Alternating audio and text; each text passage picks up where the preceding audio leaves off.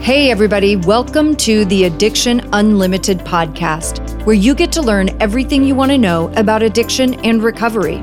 I'm your host, Angela Pugh, co founder of Kansas City Recovery, life coach, and recovering alcoholic.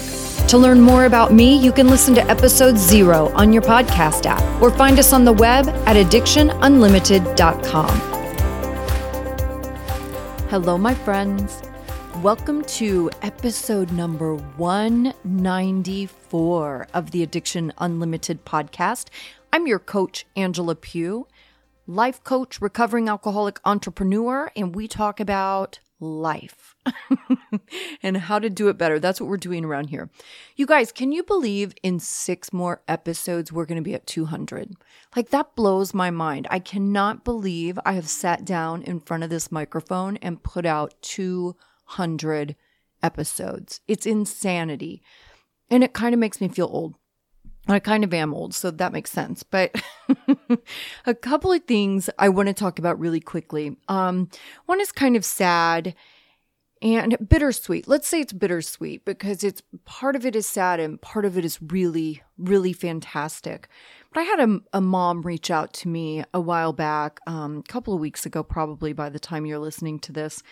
And she reached out, and this is a mom that I have known for several years, right? I actually did an intervention with her, with her family, and on one of her kids. And she reached out to me for treatment resources in Austin. And she said, You know, I've got a friend, and she's in Austin, and she has a child who is struggling with addiction, no insurance, etc. I know you have some resources there. Could you help me? And of course, I messaged her back. This is what I know. This is how she can go about it. Google this in her area, you know, trying to give guidance and really help this person get into treatment. Now, the other side of that conversation is, as I told you, I did an intervention with this family, with this mom and one of her kids, and that person just celebrated five years sober. Five years, you guys. And I am so incredibly proud of this person and their family, the whole system it's so fantastic to share those victories. And I have a ton of families that I've done interventions for. You know, we I kind of joke even with my clients. I'm like, you never really get rid of me, you know? Like you especially like my 6-week clients and stuff, we spend so much time together and we really get to know each other. And it's the same way when I work with a family for an intervention, right? Like we're in the trenches together. When you are in the trenches, with any situation, there is bonding and connection that happens there. So you never really get rid of me. And it made me think too. This past November, Thanksgiving, I got a text from another family that I had done an intervention with many years ago as well. And they said, they just sent me a text out of the blue and said, Whenever we're thinking about what we're grateful for, you're always top of the list. Thank you so much for everything you've done for our family. We couldn't have gone through this without you. And those things, you guys, that's what I live for. Like, that's what I do this work for. This is such a challenging and difficult situation to navigate. And Imagine trying to do this if it's not you, right? Imagine you're trying to do this and it's one of your kids. And I know I have a lot of people that listen to this show also that don't have any addiction issues at all because we're really a life coach. We're really a coaching podcast.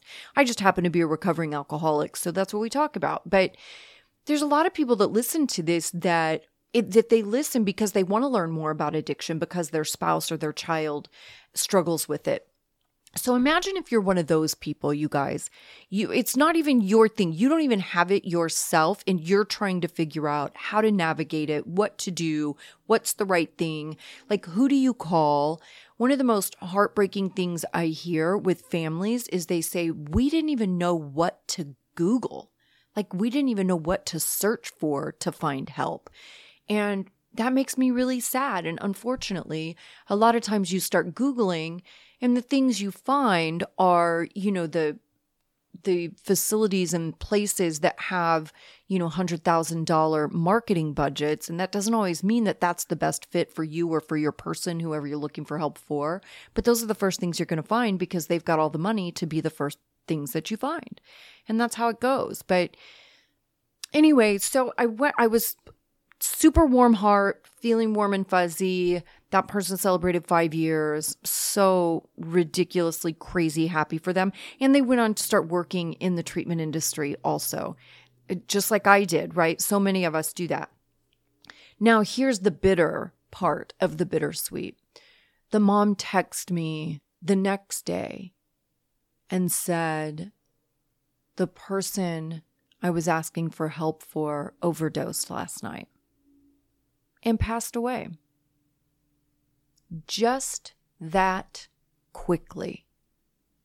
And what it really brought to mind for me is all the time that we spend talking ourselves out of getting help or taking action. And I did the same thing. You guys know, like, I had, I don't know, somewhere around two or three years at the very end of my drinking where I really knew I needed help. There was no question I needed to quit drinking, but I had no idea what to do and I wasn't ready and I couldn't make a commitment and I just didn't know how to start stopping. I had no idea. And that's why in 12 steps we say you get the gift of desperation because when you get desperate, that's when you drop your excuses and you find solutions. And that's what happened to me with my car accident. But how long do we spend in this limbo, this drunken, strung out limbo, not figuring out the solutions because we're scared or we're overwhelmed, we don't know what to do? And just that quickly, we can have catastrophic circumstances, just like my accident. Or think about the NFL player from just several weeks ago who crashed and cost someone their life. And I don't know what his situation was. I don't know if he's an alcoholic or if he was just, you know, using poor judgment that night. I have no idea. But you see what I'm saying? It's a split second, you guys. And when we sit back and say, I'm not that bad, this isn't that big of a deal, I don't have any DUIs, I'm not drinking and driving, I only drink on the weekends, or I only drink after five o'clock.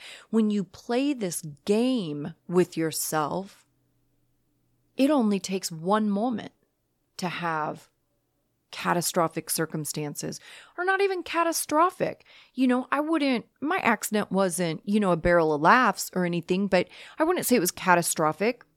It felt that way in the moment for sure, but it didn't end up being that way. You know, the, the end result was not catastrophic. I was a little hurt, but that was it. Um, but it was a split second. And I had never been in a situation like that before either. So I could have said the same thing. There was a decade, over, well over a decade, that I was saying, I've never had a DUI. That's never happened to me. I'm not that bad. I still have a job. I'm working. I have money. I have a beautiful place to live. I could say all those things too. It didn't make me less of an alcoholic. And it just breaks my heart that we put it off and put it off and put it off until we have some sort of event, right, that thrusts you into that gift of desperation where you can no longer hide from it, no longer avoid it, no longer deny it. And unfortunately, some people don't make it to that place. And overdose deaths are so prominent right now. Like it blows my mind how much you hear about this. Obviously, we're in an epidemic situation with the opioid crisis. There's no question. So this is going to be a part of the story. It just breaks my heart. And I hear the guys in my sober houses too talk about this. Like some of these guys, 24, 25, 26 years old, all of them have friends that have died. Some of them saw them die in these situations. It is heartbreaking to me because as a drunk, right, I'm a good old fashioned alcoholic. I never did drugs. And as a drunk, that's not so much a part of your reality. Now, over the years, I have certainly lost people, often to suicide. And you definitely have people die from drinking. That happens but it's not as prominent as it is with this opioid crisis. So I just wanted to share that. It was a bittersweet moment. You know, I mean, one one night I'm sending resources, do this, look for this, this is what you want to ask for, you know, trying to help as much as I could for a person I don't know and and the next day that person was gone. So I just really want you guys to be mindful where you are in your journey and know that there are consequences to the choices that we make. I just want everybody to have help. You know, that's the whole point of all of this.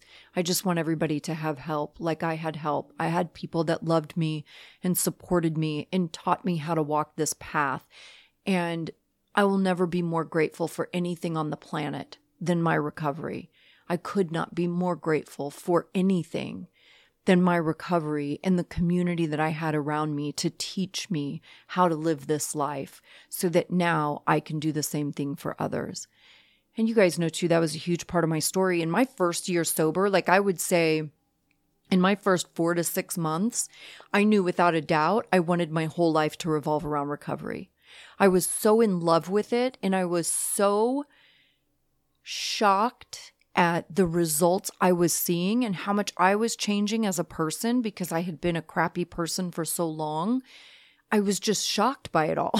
like I, I literally could not believe how much I was changing and just becoming a good person and how much freedom I felt in a sober life. Like I was so in love with the whole thing.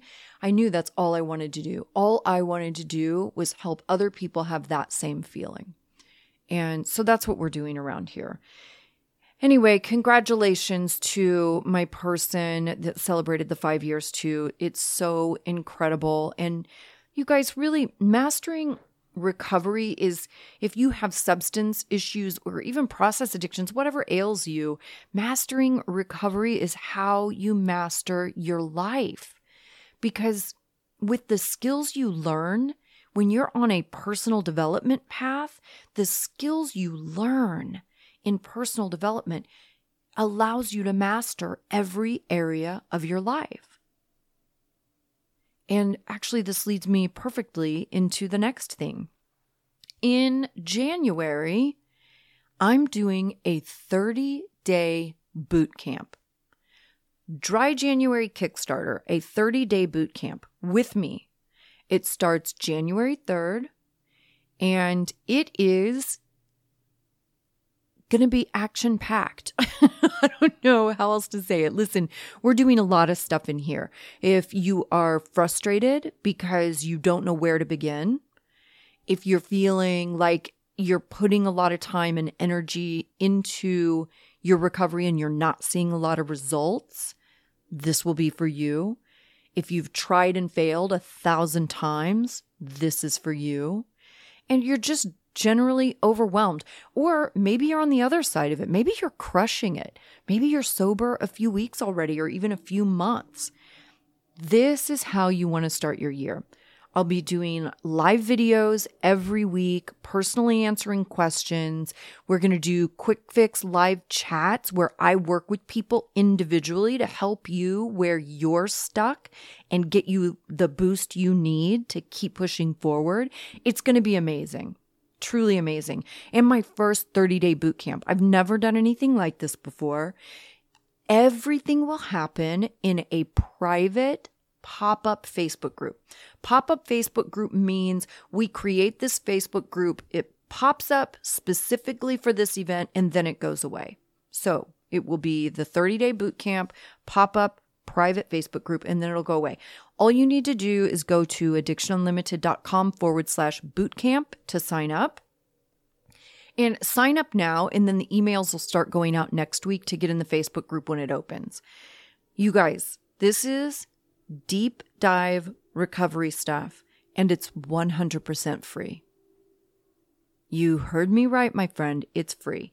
So, no excuses. Leave your BS at the door because we are getting down and dirty with sobriety. AddictionUnlimited.com forward slash bootcamp. And of course, I will put that in the show notes and I will post it in the Addiction Unlimited Facebook group. So you can click and sign up from either one of those places. AddictionUnlimited.com forward slash bootcamp. Let's jump into this topic today how to deal with feelings and prevent relapse. Boy, this is a big one. feelings. Whew, feelings are hard. So let me just start with the basics. Let's start with Feelings 101, okay? Here are the basic things I really want you to know about feelings. One, feelings come and go. We all feel a thousand different emotions throughout the day. Some last for a few seconds, some might linger a while and become a mood. but they come and go. And I say this first because I want you to be really clear on this. We have a tendency to, especially in negative feelings, we have a tendency to get in this negative feeling and act like it's going to last the rest of our lives. It's the end of the world. I feel bad. You guys, it all passes. It all passes. Your bad feelings and moods will pass just like your good feelings and moods pass. We have to keep that in perspective. You don't get in a good mood or have a happy feeling and have it the rest of your life, right? They all come and go. Keep that in perspective, okay? Feelings come and go. The second thing is emotions can vary in intensity, right? They can be mild or intense or anywhere in between there. It depends on the situation, the person, your coping skills, but there are different levels of these feelings too.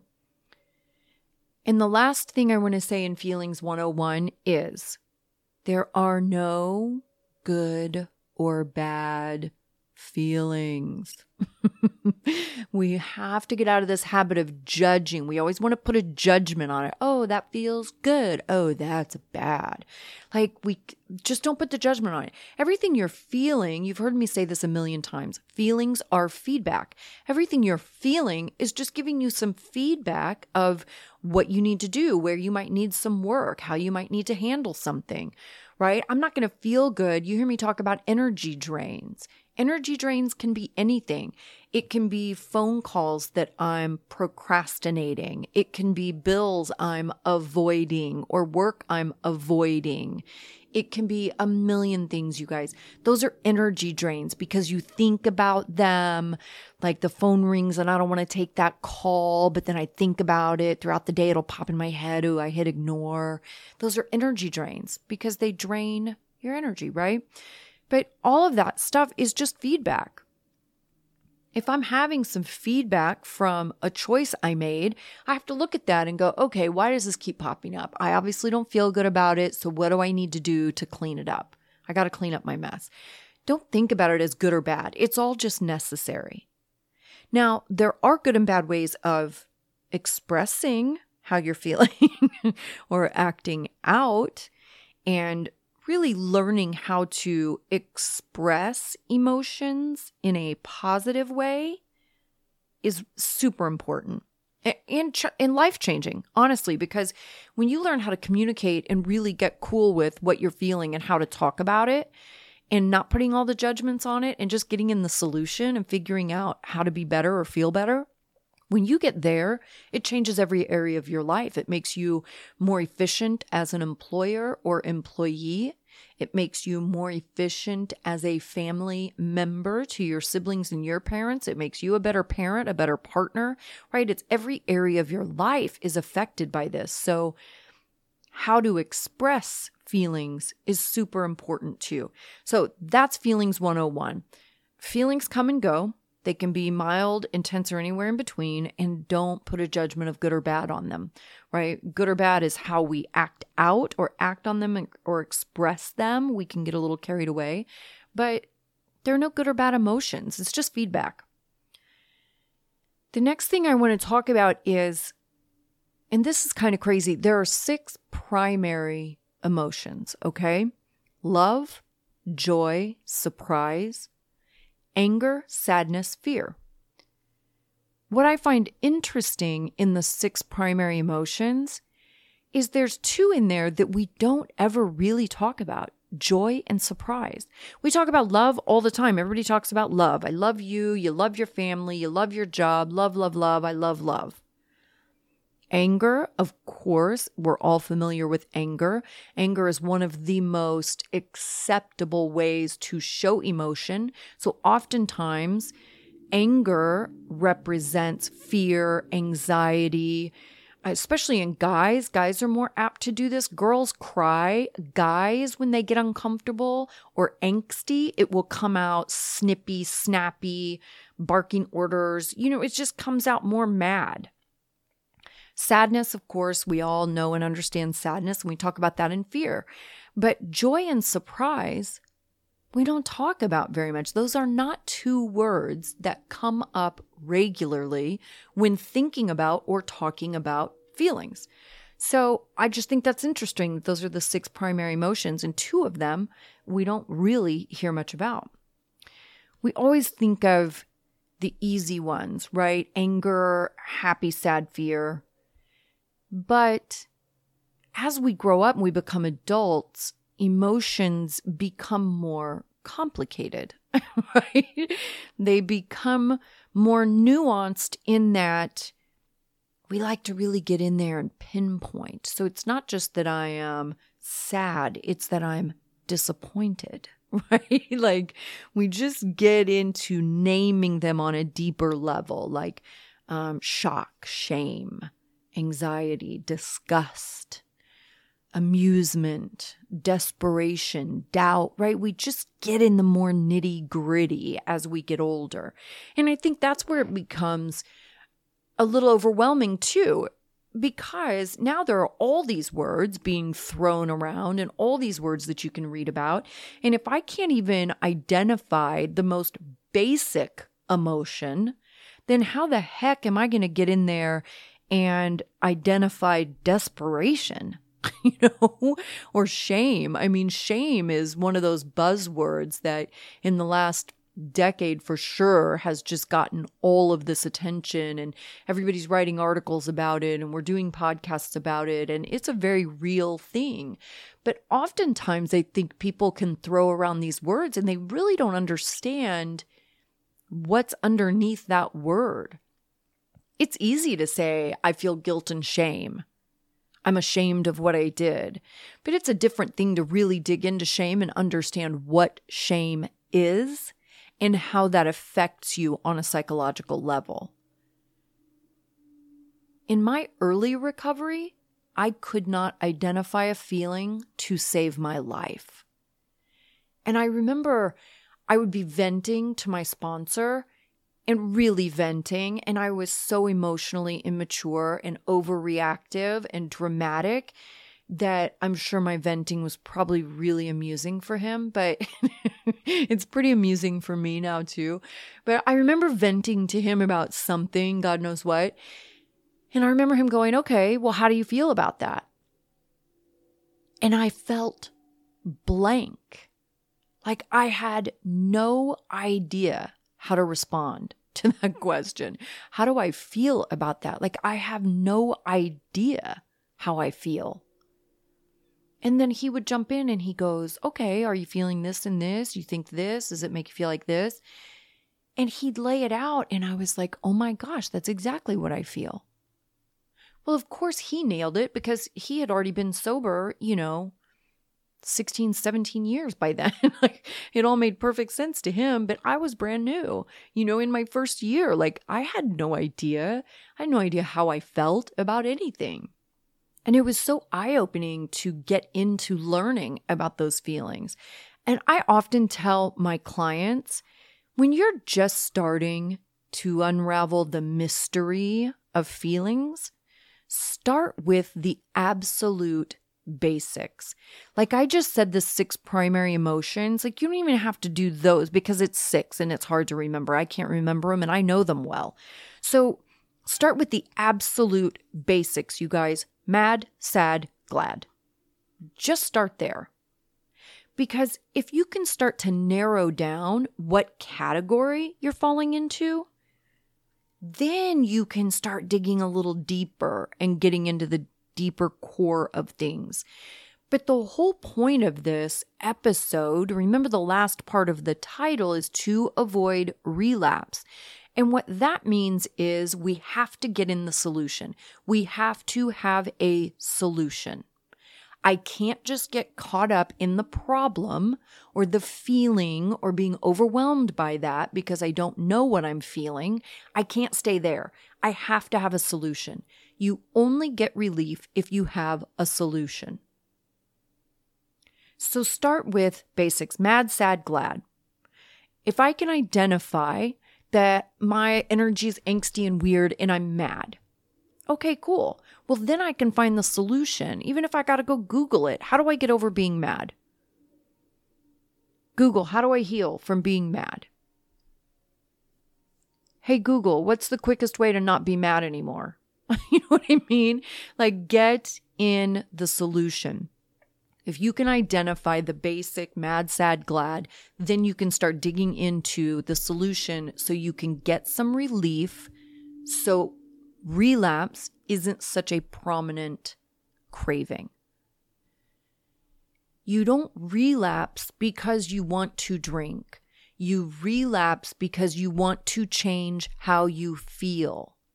And oftentimes we equate drinking with relief because it numbs. It doesn't actually relieve anything, it just numbs. It takes away the feelings you're feeling, whatever they are. It numbs it, it drowns it, but you can't run and drown every damn emotion in the bottom of a bottle. I mean, emotions aren't that big of a deal. We just have to figure out what are we feeling so we can figure out the solution, get some relief so relapse isn't on the table. But I want you to remember that. You don't relapse because you want to drink, you relapse because you want relief. You want relief from the feelings. So figure out the feelings and how to solve the feelings so you can manage them better. Then you don't have such a penchant to run back to the bottle. So just start simple mad, sad, glad. Now, let's talk about some super common things. And especially these were some of the big, big, big things that I felt in early recovery and all my drinking life, too, by the way. I mean, I've been really honest with you guys about who I was in my drinking life. I was an incredibly insecure, uncomfortable person. I had major codependence issues.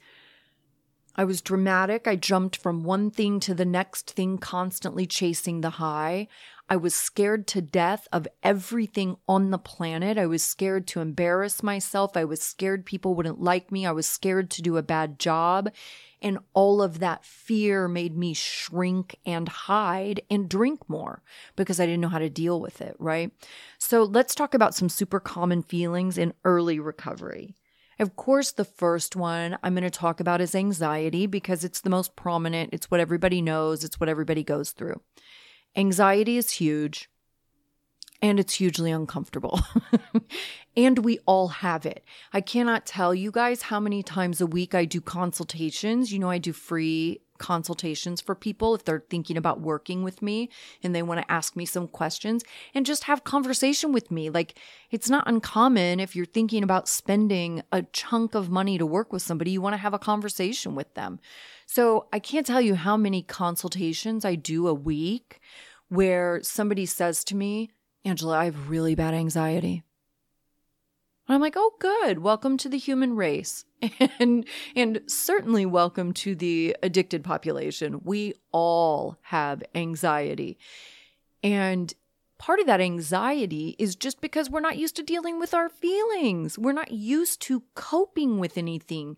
We're not used to going into a situation and being uncomfortable or awkward or socially awkward and dealing with those, I don't know what to say, I don't know how to talk to people. We drink to kill all of that. And what happens when you drink to kill all of that? You don't learn how to cope with it. You don't learn how to walk into a situation and just be freaking awkward. Most of the other people in the room are awkward too. It's okay. It's not that big of a deal. Take a deep breath. Smile at somebody, right? Like you don't learn these most basic skills of coping with uncomfortable situations. So what happens is they magnify and they just get worse and they feel bigger and they feel worse. Welcome to anxiety. Another big one that I felt and oh gosh, you guys, this is a big, big, big one for me because I felt this way my whole life. I always felt in 12 steps, we say apart from. I never felt a part of any group or place or anything. I always felt apart from. So much so that I always had this visual in my head where I felt like the whole world was born and they were put in this one circle. And it was all the people, and they were living regular people lives, and they were healthy and well adjusted, and they were growing up and going to college and getting married and buying houses and having kids, right? They were all in this circle of the regular people. And I felt like when I was born, I was taken and I was put in this whole other circle all by myself. And I spent my whole life looking at the circle of the regular people and wondering what was wrong with me and why I couldn't be like them. Like, what was wrong with me that I couldn't be one of the regular people? Now, in a healthy, well adjusted, emotionally mature mind, I understand that none of those people are normal. there is no such thing as normal people. We all have dysfunction. We are all struggling. And that's the truth. So, really, I fit much more than I ever thought I did. But I just always felt that sense of disconnected and detached, apart from and excluded. And in my insecurity, if I didn't get invited to something, I took that as a personal attack. Like it was intentional. I can't believe they didn't invite me. And I might find out later that they didn't invite me because I never go to anything. So they didn't think I'd want to come. So they didn't invite me, which is absolutely logical and probably true. I probably really didn't want to go anyway, but I will personalize it and I will be, oh my gosh, I can't believe they excluded me from that. You know, like get over yourself, dude. It's not that big of a deal. But that was a big thing that I felt for a very, very long time. The other thing that I felt, and I've mentioned this already a couple of times, is that insecurity. I always felt less than. And that stems from the fact that I wasn't doing anything in my life. I had no growth in any way. I didn't have any emotional growth. I didn't have professional growth. I had no growth in my personal life. I, I was doing nothing. And if you're not doing anything to better yourself, to have some type of forward movement, forward movement doesn't have to be huge. It doesn't have to be big steps every day. You know, I talk about this micro decisions, baby steps moving forward is the tiniest steps. I wasn't even doing that. I was stuck. I was absolutely stuck. And because of that, I felt less than, less than everybody in every situation. I wasn't educated. I wasn't employable. I had no skills. I was a hot mess when it came to relationships, and I did them all wrong, right? I had no plan of any sort in my professional life. I was a bartender. I made a ton of money. I got paid to play dress up and be pretty. And that made me really happy on a certain level, you know?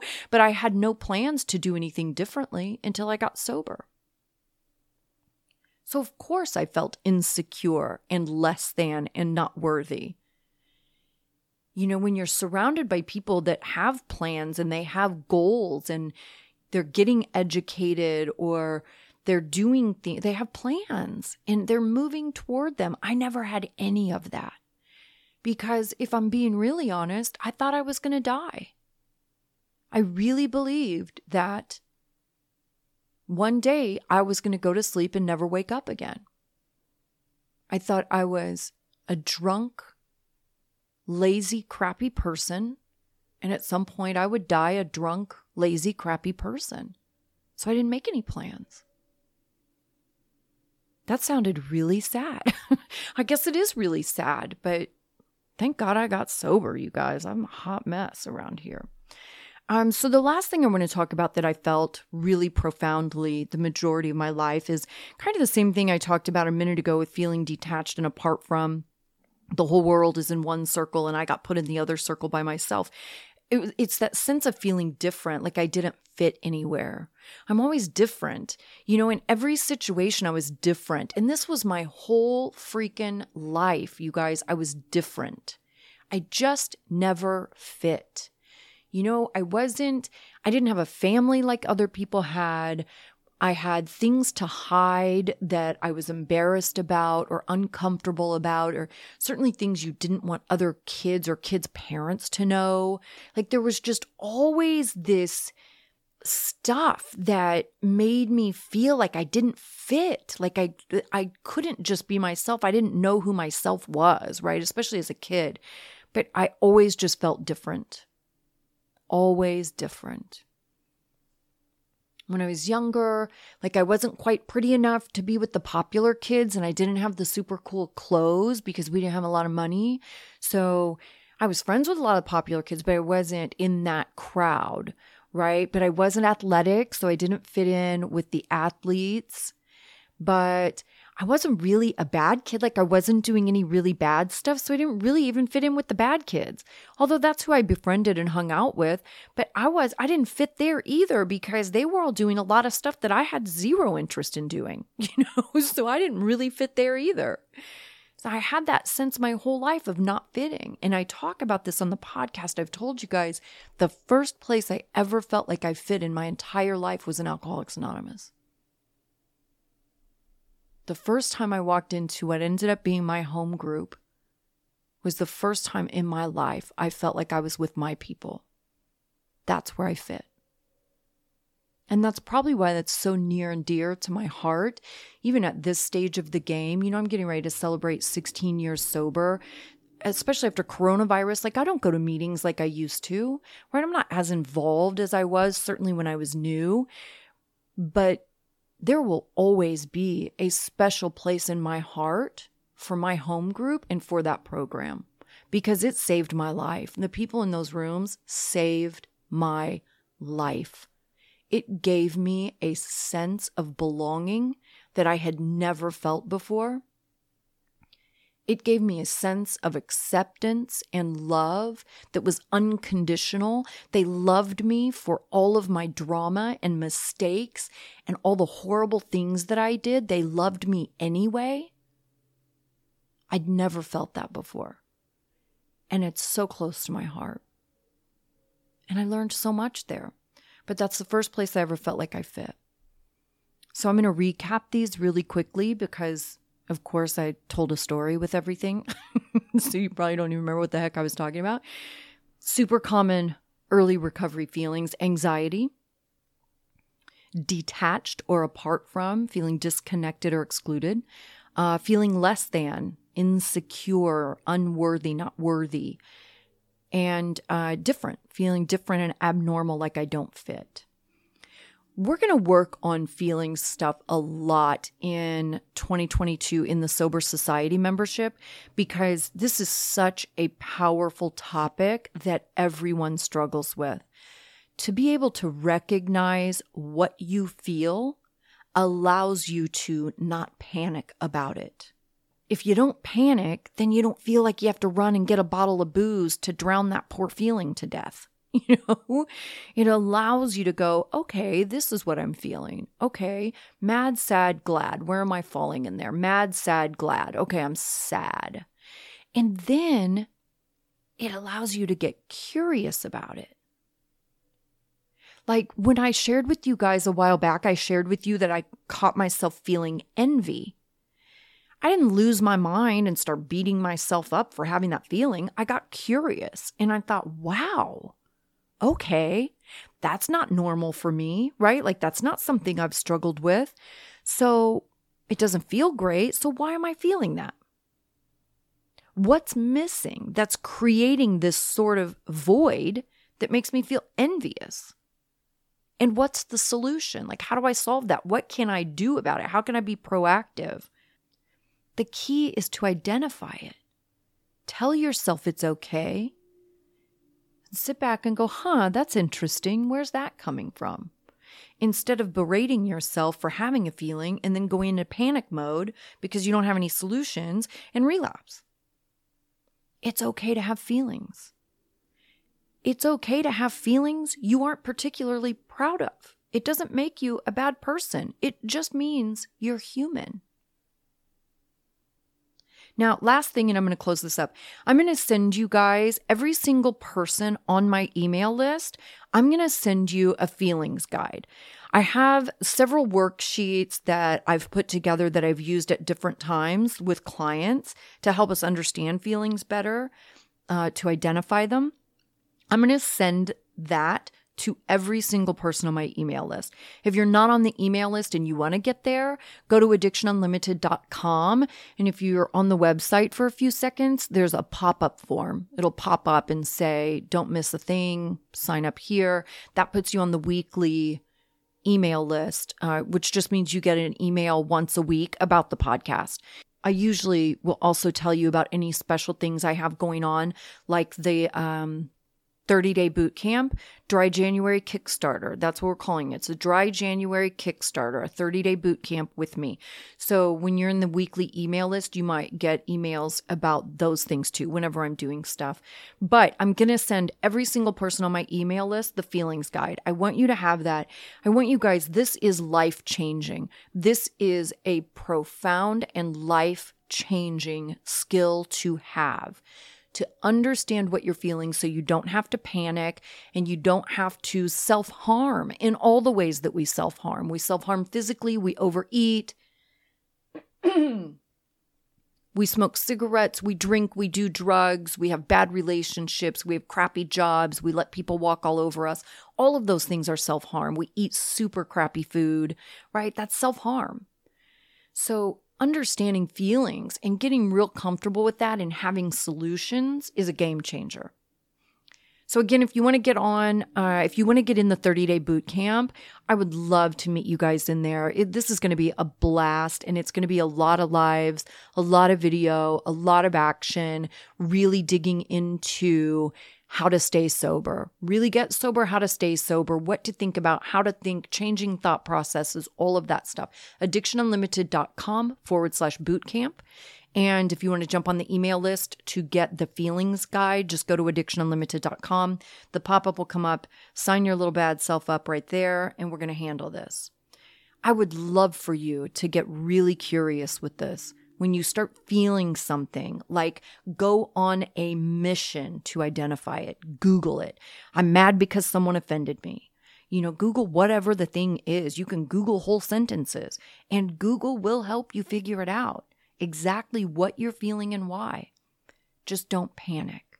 Feelings always pass. Your bad mood will pass just like your good mood does.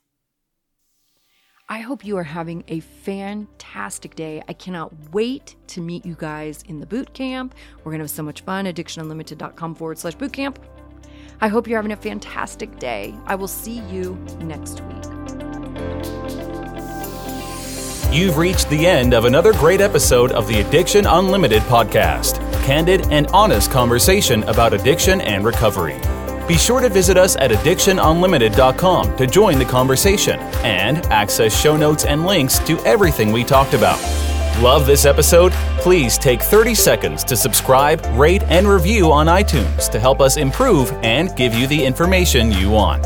Thanks for listening. See you next week.